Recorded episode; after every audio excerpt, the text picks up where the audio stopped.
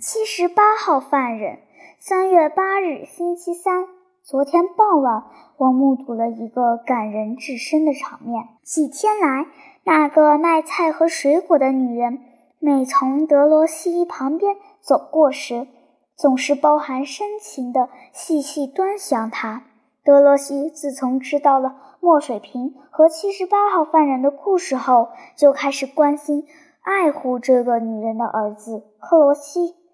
那个一只胳膊残疾的红头发孩子，他帮助克罗西做功课、解答习题、送纸张、钢笔和铅笔。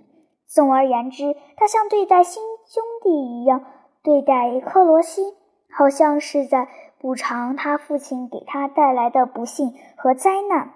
可克罗西一点儿也不知道其中的奥秘。最近几天。卖菜和水果的女人一直注意着德罗西的一举一动，好像要把眼睛留在他身上似的。她是一个整个心身只为儿子活着的善良女人。德罗西事事帮助他儿子，克罗西果然今非昔比了。德罗西是位少爷，是班级第一名，在他看来，德罗西简直是国王和圣人了。他的眼睛一刻也不离德罗西，想对他说些什么，可又不好意思开口。昨天上午，他终于鼓足了勇气，在一个大门前叫住了德罗西。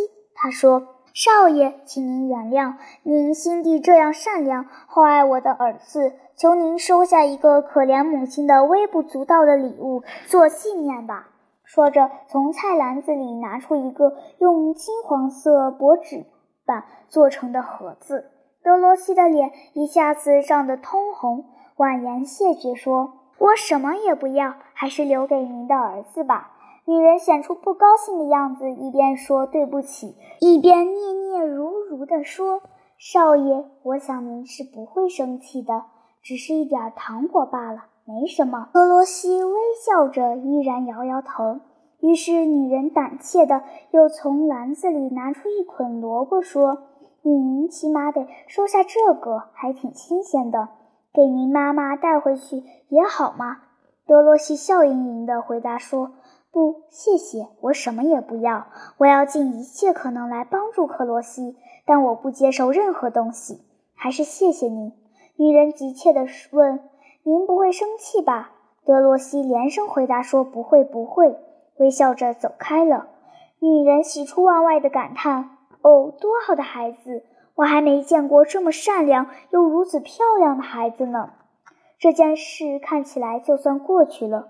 想不到下午四点钟，克罗西的母亲没来，可他那脸色苍白、神色忧愁的父亲来了。他叫住德罗西，我从他那打量德罗西的样子，就马上明白了一切。他觉得德罗西已知道他的秘密。他细细端详着德罗西，用他那悲伤而亲切的声音说：“你很爱我的儿子，你为什么这样爱他呢？”德罗西的脸刹那间变得像火一样红。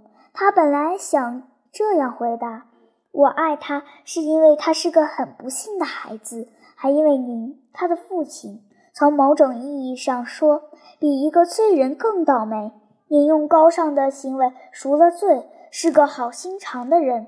德罗西没有勇气全说出来，因为在这个使别人流过血又做过六年班房的人面前，他打心眼里还是觉得有点害怕，甚至有一种厌恶感。克罗西的父亲似乎猜透了德罗西的全部心思，因此他压低嗓门，贴着德罗西的耳朵，声音颤抖着说。您爱我的儿子，这个谁都知道。但您不爱他的父亲，也就是看不起我，对吗？哦，不是，不是，完全不是这样。